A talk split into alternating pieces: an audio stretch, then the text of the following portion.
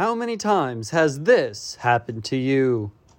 I have plans tomorrow, but I should be free on, you know, like the day after tomorrow. Like not not tomorrow, but the day after. Uh, Sunday. Yeah, yeah, Sunday. Each language has its own limitations, but something that has puzzled English speakers is the lack of a word for the day after tomorrow. While many languages can express this thought in a mere one word, there is no commonly regarded term for this in the English language. At least, not recently. There is a term called overmorrow, but this word has some disagreement among dictionary publishers. While the likes of the Oxford English Dictionary publish the term as an adjective and adverb, Dictionary.com claims it's a verb. Meanwhile, the Merriam Webster Dictionary does not feature the term at all.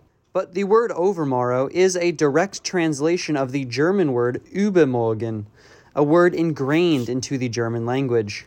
It's it's used quite often in colloquial speech. Um, uh, people use it all the time. That's Rob Ryder, an assistant professor of instruction for Northwestern's German department.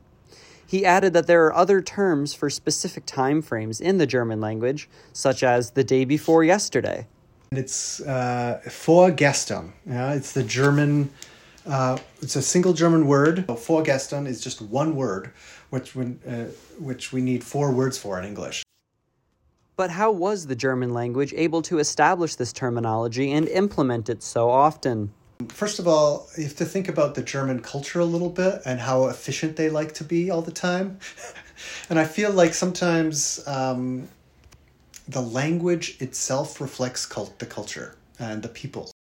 These terms are often compound words, combining prefixes, suffixes, and often multiple words at a time.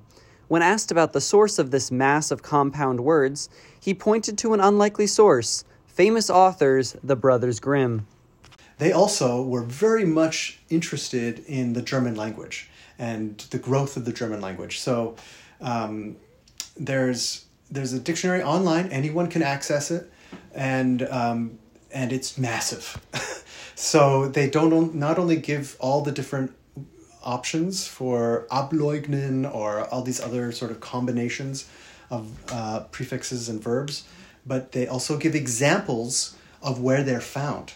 While the German language has this unique method for combining words to tell dates and times more specifically, I was left wondering do other languages have a term for this? Is it used often? According to Northwestern students Tariq Mufarech and Enrique Montemayor, Spanish has a simpler but not one word term for the day after tomorrow. However, it's not a quintessential part of the language. Pasado mañana. It's like, I would say I would use like the same as like in English when I would say like the day after tomorrow.